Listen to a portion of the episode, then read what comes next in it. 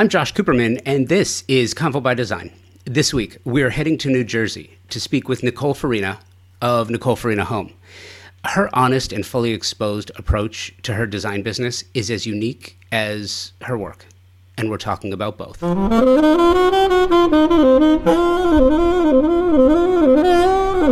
Well, Convo by Design has changed a lot over the past 10 years. Some things remain the same as the day I started the show.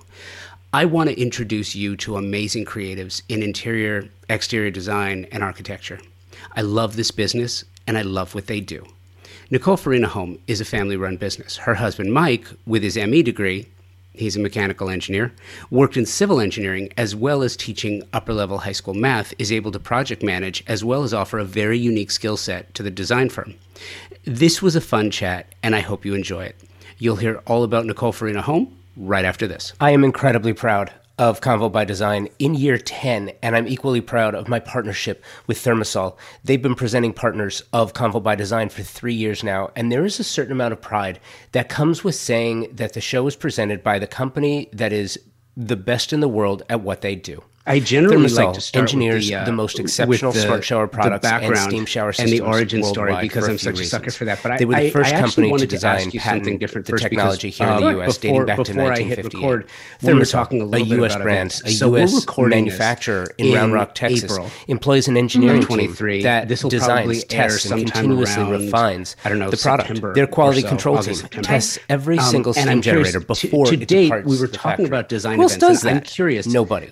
I have it's had so the pleasure of working right? with some we were talking world class designers and like architects who Legends tell me, is coming up and you probably LA know this that the idea um, of luxury has so many changed other things and continues to change, especially when clients want a spa like bathroom and steam is mandatory. Or this idea it's just not considered a, a, a luxury space. Design and if you want to add steam, you have one true option. And to Thermasol. see what's available. And now and Thermasol, what, the industry leader in steam bath equipment and technology since 1958, is enhancing their already stellar family of products out with new indoor and outdoor new, luxury now, saunas available in three design configurations. And Each sauna is handcrafted from clear Western red cedar or Nordic spruce inspired by I, the brilliance of Northern European sauna technology and design. Well a luxury bathroom um, isn't luxury being without that steam. I if you want luxury, you have one option. I think I'm still actually check them out at thermasol.com and at bit. Like, thermasol on the socials. I, we, you know, it's weird getting away from her and being away from from her for long periods of time. We haven't done that yet,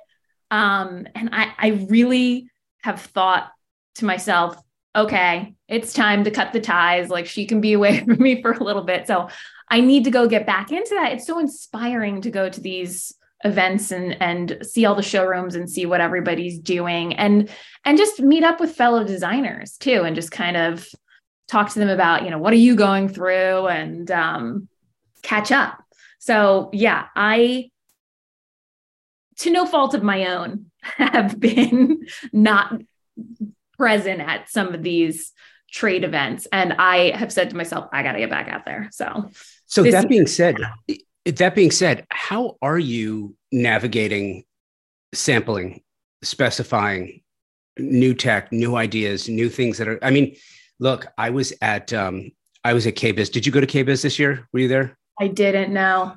Okay. I was stunned by A, how many people were there. Yeah and B, the sheer amount of product and new material that that has come on the market. How do you stay on top of that? So actually, since my background, um, which I know we'll get into origin story, but I worked for a trade showroom, Schwartz Design Showroom. Shout out to Schwartz um, for ten years. And when I first got into this industry, I was all about product. I needed to learn about every vendor. When I got into it, there wasn't Pinterest, Instagram wasn't around. I was clipping out magazines and looking at product. So my general knowledge of product is really good and I like to kind of keep tabs and and and have a Pinterest and with swatches and everything. I have a home office. So my library isn't like huge fabric books and flags of fabrics. I try to kind of grade in fabrics from the upholstery companies that I work with and then pull fun, funky fabrics and keep those in my library. So I'm not like overwhelmed by fabric and I'm inspired by those things, not like your average neutral or solid fabric. And recently, which, which may have been a COVID thing, was they've been doing these small fabric events nearby. So I'm in, I'm based in New Jersey. Um, I'm in central Monmouth County, but there's been um, a down the shore fabric event where they have like these country clubs where they set up tables. Each there's a Pierre Frey and there's a Perennials and there's a Philip Jeffries. So you get to see all the new introductions and get your samples there and, you know, chat with people and everything. And that's been awesome because to not have to go to the city to source things which can be super overwhelming as it is. Because if you're looking for something specific, you're like, hello, here's 40 stories of a building that you can go through. Um, so that's kind of how I've kept on top of my fabric sourcing. Um, in terms of product, I do need to get out there a little bit more probably, but I'm on Instagram. Like, as all designers, we're like on Instagram, we're seeing so much and being inspired so much. And my my way of just taking it all in is filing it away into like a Pinterest board or something that I can go back to later on. So it's really interesting, isn't it? The the the business of design, and it's funny because I've gotten away from from doing the business of design, and I and I think the reason why is it's kind of funny. So ten years ago, when I started the podcast, I was kind of the only one. excuse me, I was the only one really doing this and so it's like, oh, I'll talk about this this week. I'll talk about that next week. And over time, you know, more podcasts started coming on, and now everyone is just doing the business of design. Everyone's talking about the business of design. And it's kind of like, I feel like there's just too much noise out there. Like, I'm doing it this way, and I'm doing it that way. And here's how you get more clients, and here's how you bill, and here's how. Right. It's like enough already. If if you really want to know those things, go to a business school you know because that's yeah. what you'll that's what you'll learn get your mba you know right. and and you will learn how to how to do that but i think what's what's really been missing at least for me what's been rewarding in talking to to amazing creatives like you is to find out how you're navigating the business. I mean, right now it feels like, and it's not just design, right? It feels like everyone's drinking from a fire hose. Like mm-hmm. everything, we're just so busy. Yeah. Um, and it's not the it's not the busy of doing the work it's the busy of getting all the other stuff done so that you can do the work. Mm-hmm. and right now there is so much new product. There is so much new technology.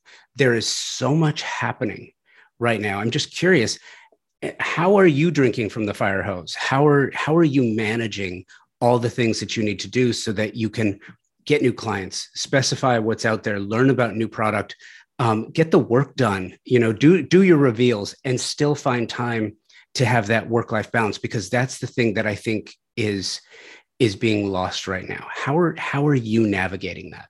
Oh my gosh. I feel like i'm not.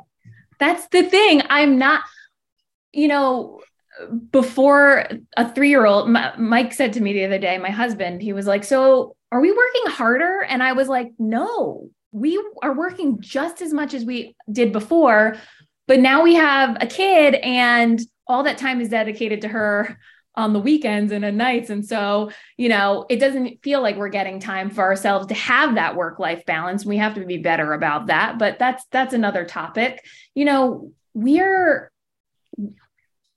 my husband joined me about 2 years ago now in the business and he's been the yin to my yang completely he does everything that I dislike doing, and he's wonderful and awesome at it.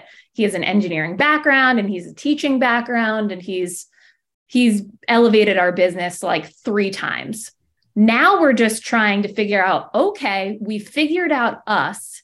How do we go from here?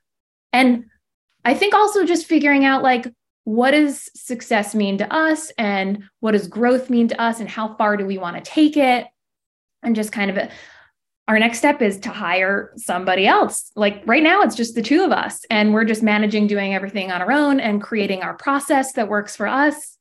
Um, and so I think that would be the next step. Honestly, we're just taking it day by day and managing as many projects as we can and kind of foreseeing the future and just being, you know, being like, okay, when can we take on a, a couple new projects?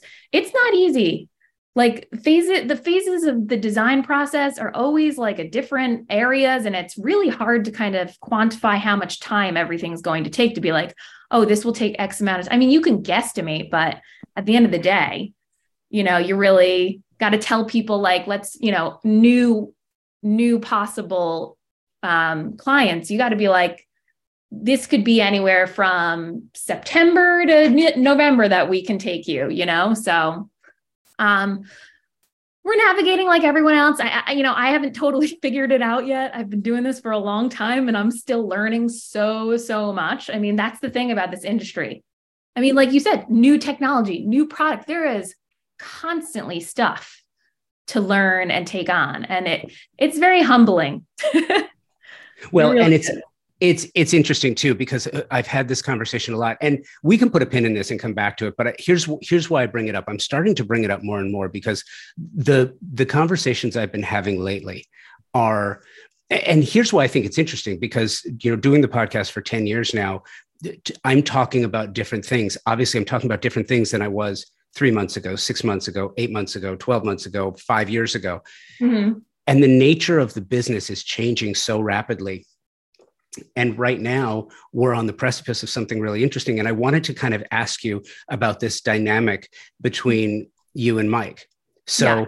I find this fascinating because um, for the last, you know, back in October, November, I started working with ChatGPT a little bit, just messing around with it. And it, it's so fascinating to me how that's going to change the nature of the business that I started taking a course through MIT on no code AI and machine learning. So I'm in the middle of that right now. And I'm, I'm kind of, you talk about drinking from a fire hose. I'm not a math person and Mike yeah. could probably relate to this. Yeah. But here's what I'm learning AI, machine learning, big data is going to totally change the nature of the design industry in mm-hmm. so many in so many ways. And having mike who is a he's an engineer what does that do for the business side? And how does that alleviate the pressure for you as a creative? Well he has an engineering background in that he was in it for very little before he took an alternate route mm. and became a teacher. So he just did high school math calculus all of that. Um, but that technical side of him means as soon as he came on board, he learned SketchUp in 24 hours, like literally 3D. He, I think um, we had done a drawing one time to see if a chandelier and a four poster bed were going to touch each other. And I think our client said, wow, he saw, he watched a video of it and he was like, that was like docking a spaceship. That was technical. Um, so he like came on and did that where I, you know, I went to school, I learned CAD, I also learned Revit. It was confusing because I was learning two programs at one time. SketchUp wasn't even around at that point, I don't think, or maybe it just had started coming around. I completely lost my ability to do any of that. So I was doing hand drawings or having other people do the drawings. Um, I had a partner at the time that was was doing them. So I lost all of my technical skills to do any of the drawings aside from hand drafting. So when he came in and took over that, I didn't have to pay anybody anymore and he was able to do that and his dad was actually a shop teacher in Newark, New Jersey in high school, uh, Newark High School for 40 years. So he also like has the drafting and stuff. So he learned that and loved that. He loves that part of of the business. Um, and so he really helps. And he's been amazing working with um, contractors and everything and project managing. They love him. I mean, we have had multiple contractors who were like, no doubt we are going to refer you guys are so organized. And he's been everything is on Dropbox and all the technical documents, and it's so organized, and they don't have to call us for anything. So it's been great. Yeah, love having him.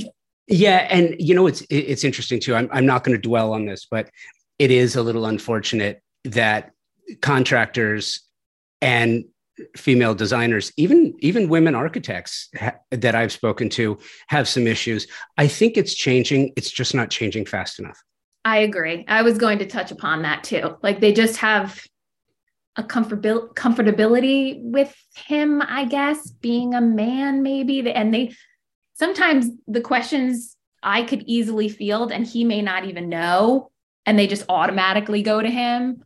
Um, but um, but they see us as a team and he's really project managing. So, you know, it's been it's been really, really great. But yeah, I definitely yeah but, but, it's just unfortunate because those those women designers without a mic um yeah.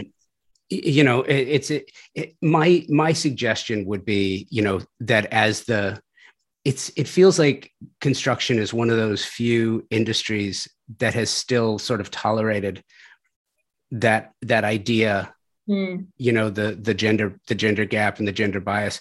I i think as as smart as designers are these days you know there's a difference between a designer and a decorator but even you know even decorators and i don't i don't mean that in a de minimis way at all um, right. just that you know to be a designer you have a you have a piece of paper you know you've right. you've gone and you've gotten a certification um, with a decorator you you don't necessarily have that but there is such an education to knowing what specifications are for things that you're that you're ordering or putting in a in a in a dwelling that you know it's in it's in everyone's best interest to to kind of work work well in the play in the in the sandbox. And I, I think we're getting there. We're just not getting there fast enough.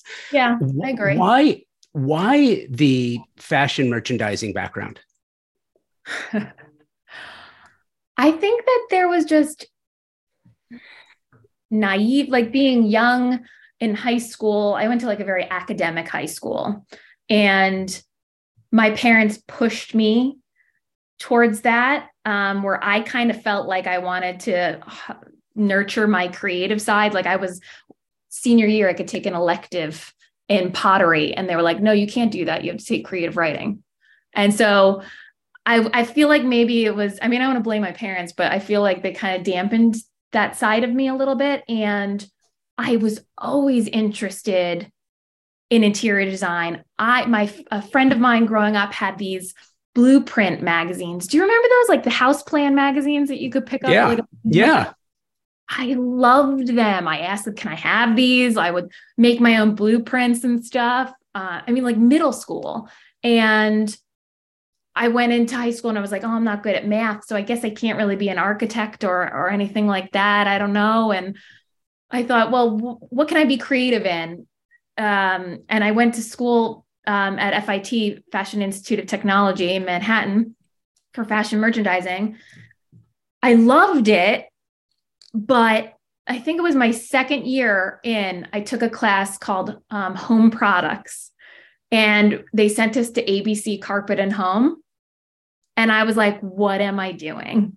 I need to be in the home product interior design world somehow. I was terrified to switch gears at the time. I I I, I didn't know how I was going to do it. I ended up finishing my degree in fashion. And then everybody in my family was like, "Well, what are you doing now?" Because I wouldn't get a job in fashion.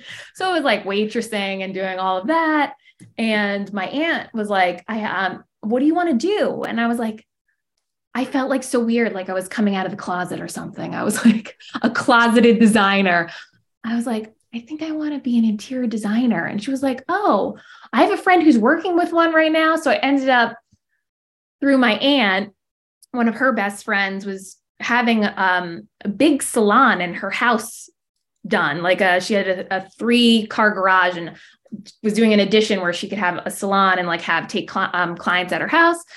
And she was working with um, this guy, uh, Matt, Matt Root. Um, his business name is M. Frederick at the time. I think it was um, Houndstooth Home. Yeah. And uh, so I ended up working for him briefly. And then I went back to school at Kean and that kind of fueled it up. So fashion, it was just a means to an end, I guess. I I really it was a, a second love, I guess. Well, say. here's here's what I think is so interesting about about sort of your your path. You've you've got this degree in fashion merchandising, which teaches you this. It's it's the showbiz side of fashion. It's really more really business is. than anybody could really understand. Yeah. Yeah. And then you get your your degree in interior design and then you go and work at the showroom which is really i mean look let's be honest the showroom is where the rubber meets the road. That's where that's where it all happens in in reality. Putting those three things together how has that informed you as it relates to the firm? And did that help you define and i say this very carefully and purposefully. Mm-hmm. um, i learned early on doing this show because i would ask this question that, that was it's not a stupid question i've said this before but it's just a pedestrian question like i would ask designers what's your style and i think that that's i think it's a good question mm-hmm. i don't mm-hmm. think it's relevant when asking about how you do work for others like if we're talking about your home, and I have a feeling as we go through some projects, we might be, but yeah. it's it's not about your home per se. It's about yeah. how you channel your gifts, your skill to get out of your clients what what they're looking for. But I think that there's a through line, and I think that there are some some consistencies in the work. Do you know what those are? Um, and do you know sort of how your path and your your style informs what you do for your clients? Oh, okay. So the question really is what is my personal aesthetic? Is no. no. No, it's okay. what is the what are the through lines? Like what are some of the things thread? You know, like yeah, like um, thread. I, I find it really interesting. Some some designers really f- focus on the technical aspect of it and they they put smart everywhere right mm-hmm. and i think that that's really interesting i think that that's choice because it's not everyone necessarily asks for it because many clients don't even know or aren't aware of what's available to them when it comes to tech. Others have certain things like when it comes to kitchens it's like i'm not doing one kitchen. I'm doing a kitchen. I'm gonna i'm gonna i'm gonna shoehorn a scullery over here. I'm gonna put a butler's pantry over here. I'm gonna do the outdoor kitchen over here. And i'm gonna make it so that the kitchen triangle is like a thing of the past. Now it's a now it's a kitchen rectangle with a triangle and a square yeah. and you've yeah. you know what are some of the things that that have driven you to to inform and define your work okay um well see now we're getting now we're getting to the hard questions yeah now, this is this is like the equivalent to the math part of the uh, part of the conversation i mean it's almost so obvious that i don't even think it's hard like i guess color is the one thing that drives me in every project. Like if I don't have a color scheme or a thought on color from the beginning, I almost seem lost like that. And then in additionally um, material, I look at every room in terms of like color and material and like how those things are relating to each other. I love the juxtaposition of two things that are like very different from each other. Um, and I would just say product, like interesting, cool product, and just balancing those three three items are are is what I look at to kind of create a cohesive design and a thread through the client's home or even through all of my projects. Um, I wish it was more interesting than that, but it's not. it's really pretty simple, I think. Does that answer you know, the question? I don't even Yeah. Yeah, no, it it does. Okay. Here's, here's the thing. I, I think, okay. In years of doing this, I found a couple of things, like in working with designers, m- many clients don't know the questions that, that they should be asking mm-hmm. of their interior designer, mm-hmm. which leads like the architects they get around to the to the real important questions like yeah. hey i should probably put a header or a beam or something here so that the this structure doesn't fall down okay right. well if if that beam or header is there that will block a view that will make something else non-functional or now we have to move it right? Mm-hmm. but when it comes to design many clients don't really ask the the the questions that get to the heart of what what's really important in the in the aesthetic and in the feel. And i i think that right now design is at a forefront. I feel like design is is a genuine art form. Oh, and yeah. And as such, because it's an art form, there isn't necessarily one right way to do this. So yeah. you could do it a bunch of different ways. You're trying to get to a feel, you're trying to get to an emotion, you're trying to get to. Absolutely, 100%. And so, because of that, I think it's important for designers to understand where their superpowers lie. Yeah. And I think yeah. m- most, many, if not all of the great ones definitely do. And I, I think you have a firm grasp of that. So what I kind of like to do next is is this exploration into some of your projects. Okay. And I love doing this. And and I always put the say I preface it the same way. Yes, fully aware this is a podcast. Yeah. And if you're listening, um, I encourage you to you know when you have a chance to stop down if you're listening while you're driving don't do this maybe you do this later yeah. but um don't condone this yeah yeah but when you're at home and you got a couple of minutes and you want to listen timestamp this go to the show notes uh, and you will find a link to nicole uh, forina home and we're under the under the projects tab or under portfolio the mm-hmm. first one i wanted to ask you about because to your definition the color me happy project mm-hmm seems to speak to exactly what you were talking about. And that that first image um, in in the bedroom, it just kind of defines a feel. Yeah. As much as it does a look. Yeah. For for whom did you did you design this? You know, did you have specific instructions? Did you did you have a direction? Um, or did you have a feel? What was the what was the instruction for for this project? So this project um, started off. It was a master bedroom renovation where we got a solo architect involved. Her name was um, Jung Lee Masters. Amazing. Um, and also the downstairs. So underneath where the master bedroom was, the downstairs, like we called it, like kind of family sitting room space. Um, it was like a double room with like a fireplace and a piano, and then kind of a family gathering gathering area. Um, what started this was just knowing the family, like like we said, feeling and emotion drives this so much, and basically they um the they have a family business. It's uh, like a distribution of nuts.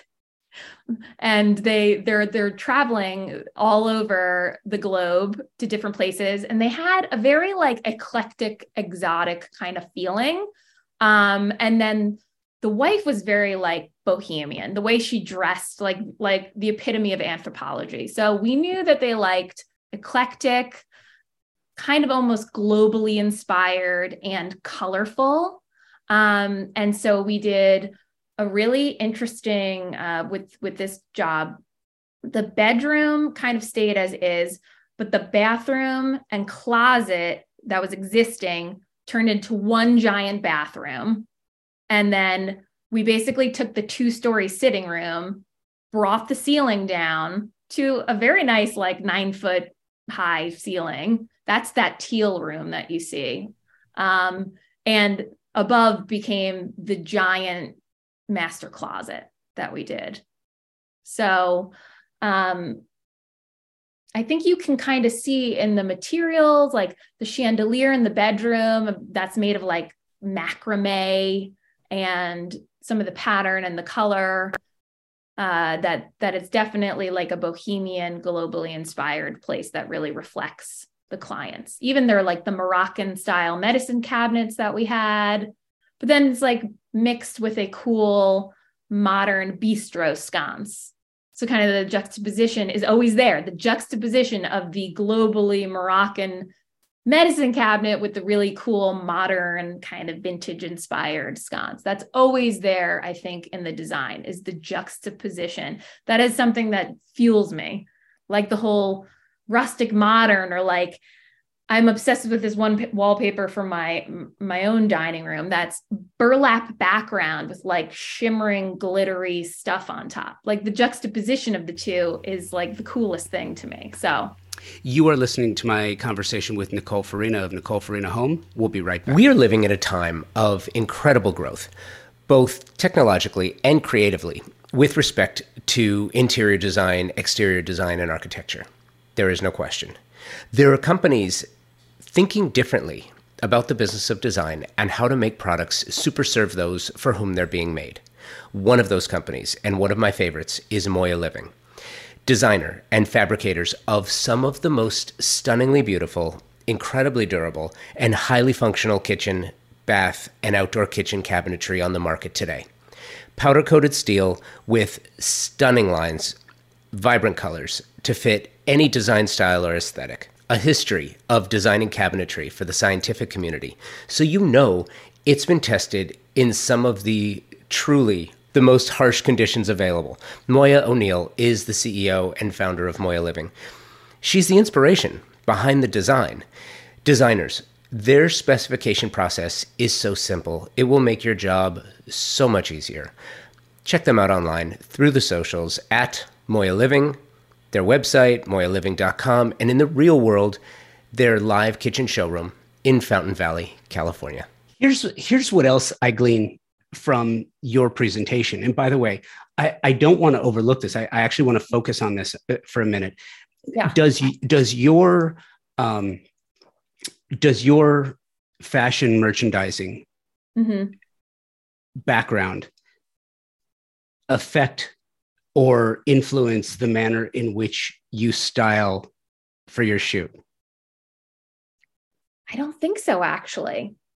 I don't think so. I think what where I learned merchandising from was really working at Schwartz. And it was a playground for me, as you can imagine. So, Schwartz at the time when I worked there was about 5,000, 6,000 square feet of just open showroom space where you had over 200 different vendors. You have to appeal to every designer. So every style, every price point.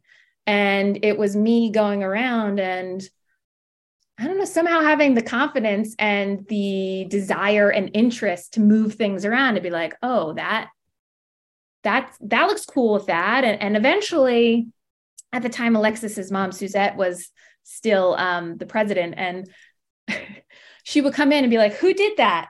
Like with this this like weird judgy face, and then she'd be like, "I like it, I like it." Or no, her her token phrase was, "I don't hate it, I don't hate it," and uh, and eventually it just turned into like, "Oh, well, Nicole did it, or so and so did it," and um, you know, eventually it became into like Fridays was the day I'd move stuff around with with uh with Edwin the the the, the warehouse manager. And uh, and and it really became I got faster at it. I got better at it. It was the ultimate playground. I honestly think that like that experience was invaluable and that is what um I think drives me to kind of style a space in a way. I love the accessory part of it. I love the flowers. Like I could even like looking at magazines, um, I was always like, ooh, look at that layout and how they like food styling or, or, or anything like that is so intriguing to me. And I kind of pull ideas from that a lot of times and pull it into my photo shoots and oh how am i going to bring this together and like what kind of uh, tabletop game am I going to use an acrylic Jenga and like will there be whiskey next to it and like that to me is I don't know why but it's so exciting it's it tells a story and I, I love that part that is exactly where I was going with this because as I'm looking through this project and I, I encourage every, everyone who's who's listening uh, to go look at this too so styling for a photo shoot is is one of those is one of those art forms that I would I would compare to accessorizing. Mm-hmm. I think accessorizing is is a definite art form. There is just such a fine line between balance, structure, and throwing in the kitchen sink. And to as an example, I will use that that game table with the acrylic Jenga yeah. and the and the whiskey as well as above that with with the bar so i am seeing way more home bars and i think that the home bar is a manifestation in a post pandemic world. I think that the home the home bar really I I, I don't know. I, I kind of feel like prior to the pandemic, the idea of a home bar was like your alcohol needs to be stored and hidden away. It's just not, I don't know if it's not proper. Yeah. I, I don't, I don't know why, but for some reason, post COVID, I am seeing so many home bars and the, and I think it's wonderful. And I think that the way that they're being styled and presented is it's, it's a new way of presenting personality. And mm. this home bar, here's what I love about it. I don't see in the home bar that you styled, I think maybe there's one vodka bottle that is unopened. Everything else, everything else has been has been styled for use. Yeah. The the game, you know, it's a game I think, but drunk, stoned, or stupid is is in the bar. it's you know, you've got the cutting board with the limes. You're you're showcasing you're showcasing how this space is is being designed to live in you're telling yeah. a story with it and yeah. and it's a it's a fearless approach to styling a space in, in a in a way that's not necessarily made for glossy pages of the magazine to show what an an untouched space looks like but how people actually live in it. Yep. And i i appreciate that. Yeah it was a very interesting project because we had to take certain things that were very sentimental to the clients that they had had from their aunts or grandparents or parents. Um, and one of those was that bar. What it was basically just like um, a secretary hutch before and we were like how can we make this more useful and being that we were making this kind of like the sitting room game night kind of space where you know they would have people over and you could pour yourself a drink right there. Um, we ended up taking our, our cabinet maker ended up coming in and kind of transforming it and refinishing it and putting a metal top on that piece that that folds out like the secretary piece that folds out for like a desk to make it more functional for drinks and stuff spills and whatnot so um, that was really fun and challenging but like in a good way um, so it was well uh, next next project I want to I want to jump over to yeah, go ahead. is is go bold and go home. and I I want to I want to preface this by saying I'm not just looking for home bars, by the way. I'm I'm really not. I'm not. but um one of the things that I I love so much about this project. Mm-hmm. Couple of things that you had mentioned that I think absolutely scream um, color, a willingness to be so incredibly brave in some of the design choices, and we'll get into this in a minute. Um, but it's also as you as you showcase this this home and this project how it's meant to be lived in or rather not meant to because that's that's personal but mm-hmm. how how it was designed to be lived in mm. i think is really important and and that's where it comes to the storytelling i i have such a passion and love for set decorators because i think what they do is they're designing a space not for a client but for words on a page yep and it's up it's up to them to interpret what's between the lines right. what the emotion, right. the feel, what that space smells like. Mm-hmm. Um, what what it feels like when you walk into it you know what what it does for for all of your senses yeah and you know you lead you lead you know this larchmont new york home with a it, it is bold it is it is a a brave skill set a, a set of choices here's what's interesting too this is not demographically specific. This is a family. I mean, you tell me about the client or the, you know, who the, who this was designed for, but this is a family. Mm-hmm. Yeah. Two. It was a. It's a family of five, three kids. They are, geez, been working with them for a while, and they actually moved from Westfield to Larchmont. So did part of their house in Westfield, moved to Larchmont, again, design challenge. It's not working on a new build or working from scratch. It's and this is where the merchandising background comes from. I honestly think is is taking those things from a previous home that worked in that home perfectly and that was meant for that home and repurposing them for the new space. That was part of the challenge. Um, and uh, I'm off on a tangent. I don't remember your question or where. No, it, it, it's a, it's about for for whom this for yes. whom the space was designed. And and here's what's interesting too. So there is a hallway in. I'm going to assume that this is the master bath, uh, the master bedroom between the master ba- bedroom and the yes. master bath. Yes. There is a hallway.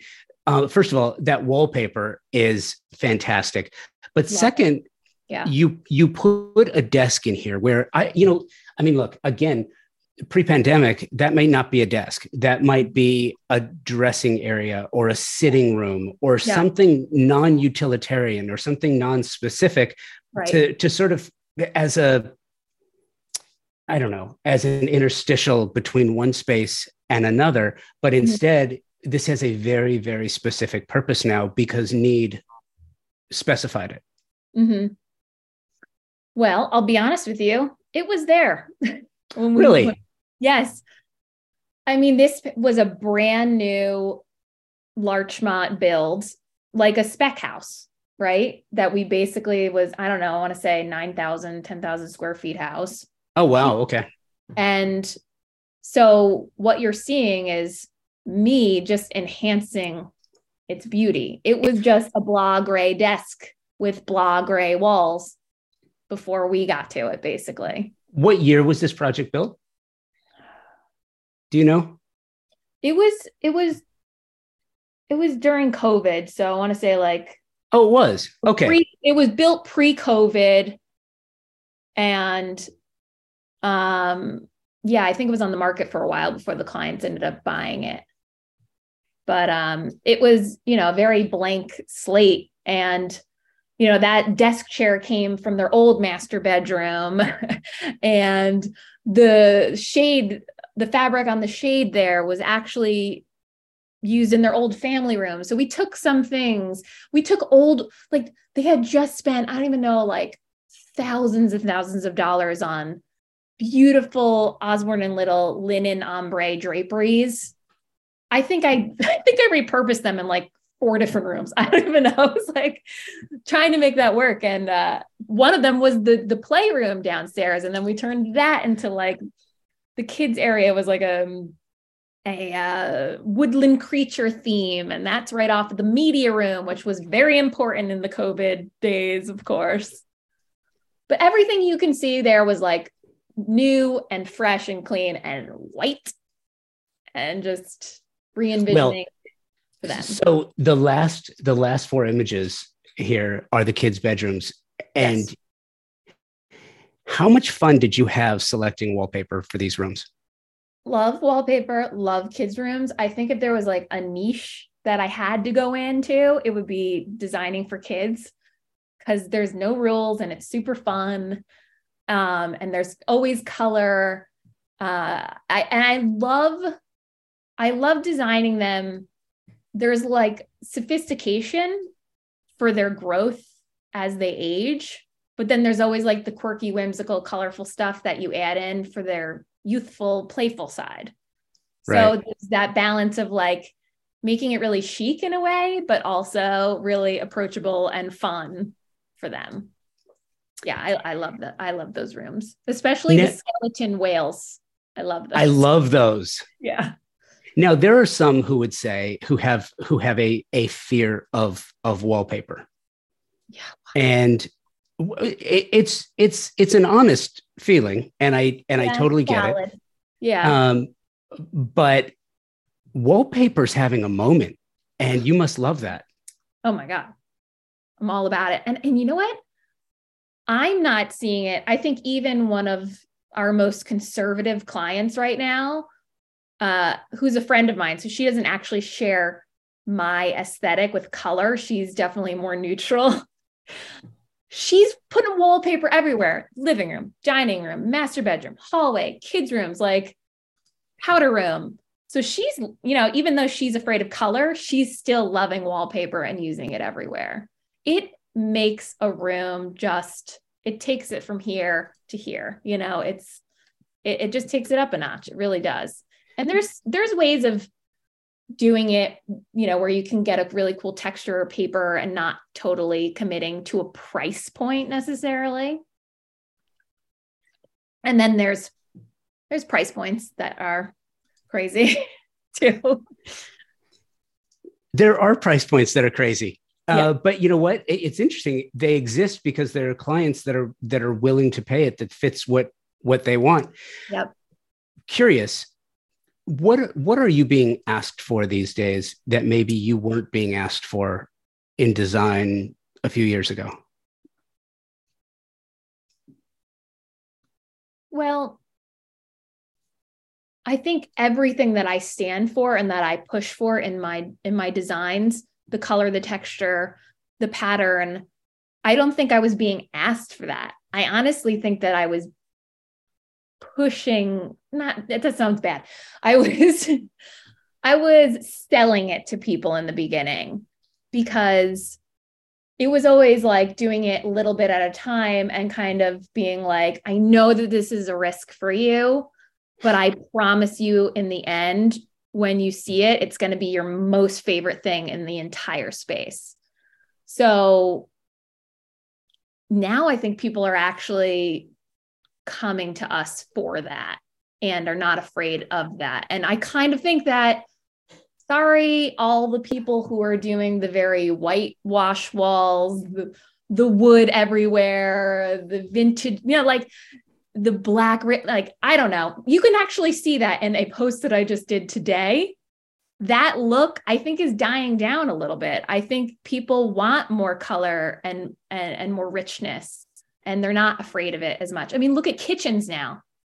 I almost think the white kitchen is dying. Stone, marble mat- materials. People are like, you know, remember when Calcutta gold is still like the hottest and most expensive thing in the world, but people don't want that anymore. They want the cool, veiny, colorful stuff. So it's okay so it's so much to unpack there. It's really interesting. I i get where you're coming from as far as the white kitchen but it's funny i've said this before and i and i believe this wholeheartedly. I it's one of my biggest pet peeves almost like color of the year mm-hmm. is the idea that you know at the end of the year you'll always see the magazines do the trends and you'll online you'll see the trends. Here are the top five things you need to know about design the, the top right. 10 things that you're going to see in 2023 yeah and the top five things that you're not going to see in 2023. And it's funny because the one thing that I noticed coming into this year was the fact that the white kitchen was on both lists. It was a, a, propensity of the list. Like the things you're not going to see anymore is the white kitchen. The things that you are going to see this year is the white kitchen. I, I'm just fascinated by it because, and you do amazing white kitchens. I think that um, there will always be people who love the white kitchen. And I think that as long as there are people who love the white kitchen, the white kitchen will always be part of our design vernacular. The white kitchen is just, it's being modified ever so slightly. Instead of the fully white kitchen, which is the white countertop, the white backsplash, it's now okay we'll have white cabinetry but we're going to step it up with some cool stone or we're going to get funky hardware and a backsplash or we're adding wallpaper or there's colored light fixtures coming down. Like taking that classic cabinetry putting your money into that which i totally get that's a lot of money in your kitchen reno is the cabinetry. And then putting the personality in those other things so that you could change those out later and still have your white cabinetry. You know? Uh, yeah, no, absolutely. Okay, so I like to I like to play this game. Yes. When we're doing this. Okay. And it's a game that I that I play by myself and I try to figure out if as I'm going through the portfolio, mm-hmm. if the designer's house, their own house, is one of the projects that are featured in the portfolio. Okay. Because I, I, I don't know. I, I just, I've seen. So I was trying to figure out, and mm-hmm. I have a guess. Okay. I have a guess. Okay. I think, and I've been wrong. So, I mean, it's, I don't have to be always right, but um, I am going to guess that your house is the 100 year old colonial revival revived? Okay, no. Ah, But Okay. I would say that that is the project that's the closest and most near and dear to my heart. Uh, and the one that I was given the most freedom to design on of all of the portfolio. really? Yes. Um, I had a I had a hunch that the reason I was guessing yeah. is because your picture Mhm. on your website, your team picture was in the hanging chair. Oh yeah. and I was like, okay, well, the hanging chair is in this project. And based on all the things that you said, I was like, this this has to be this has to be your your home, but it's not. Yeah. yeah. I was wrong. No, it's Okay. not. Um, I love that house so much. I mean, that was an interesting project. So that project started August 2019. The, Mm. the clients moved there. They have recently moved out of the house, and the new homeowners just hired us to basically repurchase like a bunch of stuff that was in there and even do like the same sofa, the same wing chair, but in different fabrics. so I'm so I'm guessing when the when the previous owners left, they took everything with them. The new owners probably wanted to wanted to buy it all as designed, but they Yes. wouldn't do it.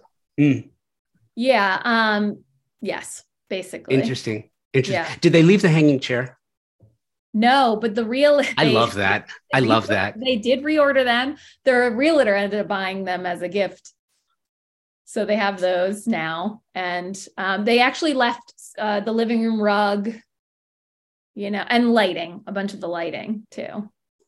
So, So, and and by the way, this this particular home um, speaks to me yeah. because I I think I mentioned this when we were talking before. Um, I am in Tulsa. I'm from LA, but I'm in Tulsa working on a design house project, yes. and the the design house project is a 1936 colonial revival. okay. And as I was looking with, at this, I was like, "Oh my gosh, I love what she did there." I wonder, I love that. I love this. I, we got to figure out how to. So there's a couple of things. There are some through lines in your particular style and your design, and I, I actually want to start in the foyer and that stairway. This with the wallpaper. Yes. I love that wallpaper. Yes, I, I do too. I was obsessed with it. Um, the clients, all the women in the household wanted it. The husband was like, I don't think so. And I was like, no, you have to do it. You have to do it. I wanted it to be like, um, I think there was a Gournay uh, fish wallpaper that um, Jeffrey Alan Marks had done, I think, in one of his projects. And I was like trying to evoke that same feeling like you're going through this like underwater tunnel of these steps um and the console from made goods that gold leaf console that's branchy um that was kind of like an underwatery thing and um, Mm. just I'm I'm obsessed with it. I wish they took it all the way up to the third floor. They didn't. It's expensive. And I said, let's just, you know, let's just evoke that feeling right here when you walk in and make that like such a wow whimsical moment. I love it so much. The sunroom. Yes. love that uh love the hanging bench um tell me about this what was there before and how did you how did you ideate this the floor as well i mean everything about this i just absolutely love this are those wood is that a painted wood floor Yes. Yeah. So, so I was like, this is an uh, uh, it's a screen porch.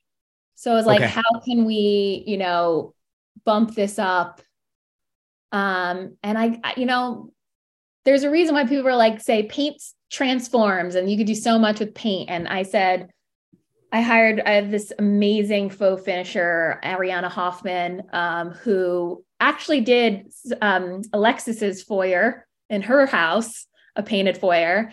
And I saw this tile and I was like, well, obviously we can't tile this, but we could we could stencil the floor and and Ariana could do it. And then I was like, and now we're going to bring some color in, into the space, you know. Um, and I said, let's do an orange ceiling and bring that kind of thread of the orange through the dining room. So that's the thing that transformed it is those two things, the orange ceiling and the stenciled floor.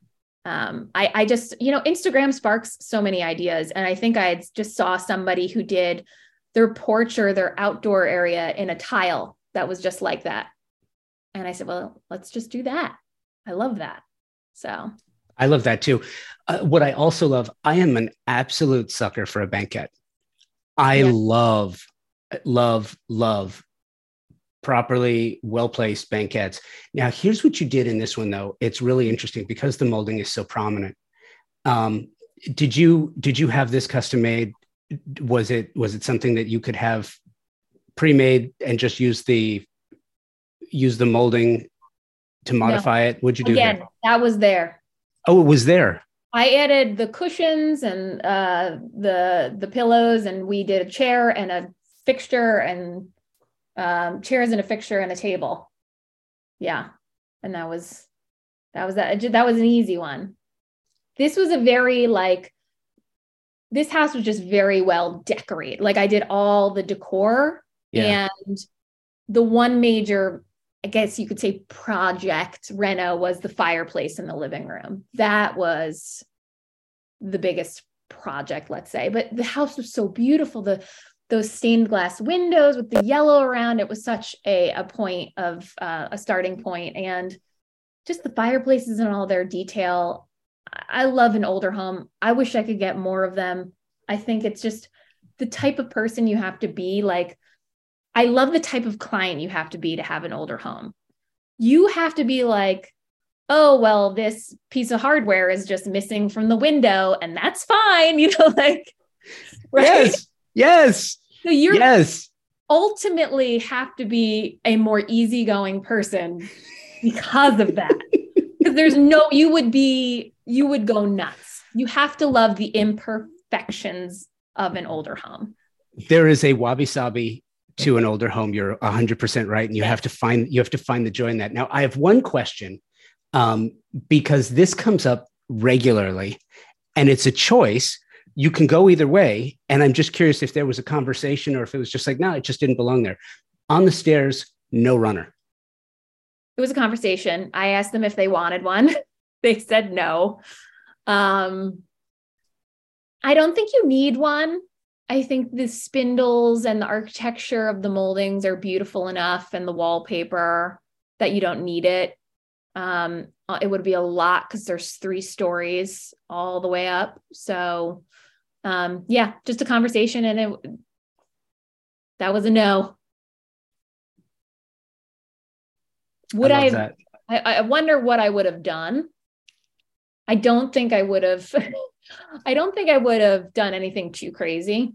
Yeah. With it. Um maybe some like a cool binding or or, or some some grommet or nail heads or something. Yeah. On the binding. But that wallpaper is the star. Can't yeah. Yeah, no, it totally is. Actually, it's not. You're the star, Nicole. Aww. And and um, I, I, I love your work. I love your work. You. Um, and I also love this conversation. I got have to tell Alexis that we that we spoke. Um, I know. I know.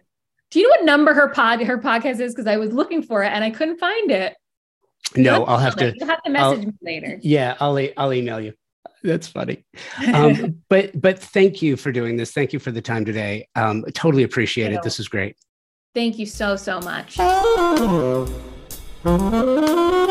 Design Hardware's newly remodeled showroom is where you will find a gallery style space with a thoughtful display of products, purposefully positioned to allow unbridled exploration and discovery. High end faucets, luxury tile, Natural stone, wood floors, and bespoke hardware selections are presented in a holistic manner, strategically arranged to stimulate creativity and transition your vision from the conceptual stage to a fully realized space. Conveniently located, free parking available. Stop by to find your inspiration. Collect samples, get expert advice, and tackle everything on your shopping list all in one place.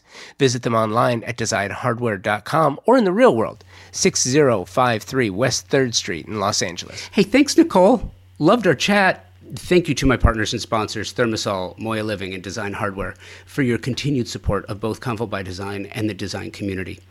Side note, the sponsors and partners you hear on Convo by Design are more than companies with a product. Each of the partners I work with have been fully vetted and they are owned and operated by people who love what they do and have dedicated themselves to serving the design community and customers by, by providing the best products and services available. If you'd like to know why I'm so proud to have them as part of Convo by Design, email me, convobydesign at outlook.com or on Instagram at convo by design with an X. I'd be happy to share my experience.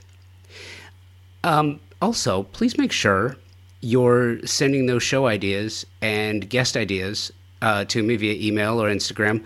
I love your suggestions, I really do. And um, many of you have heard your suggestions turn into shows. So thank you for that. And thank you for taking the time to listen to the show and sharing the experience. Until next week, be well and take today first.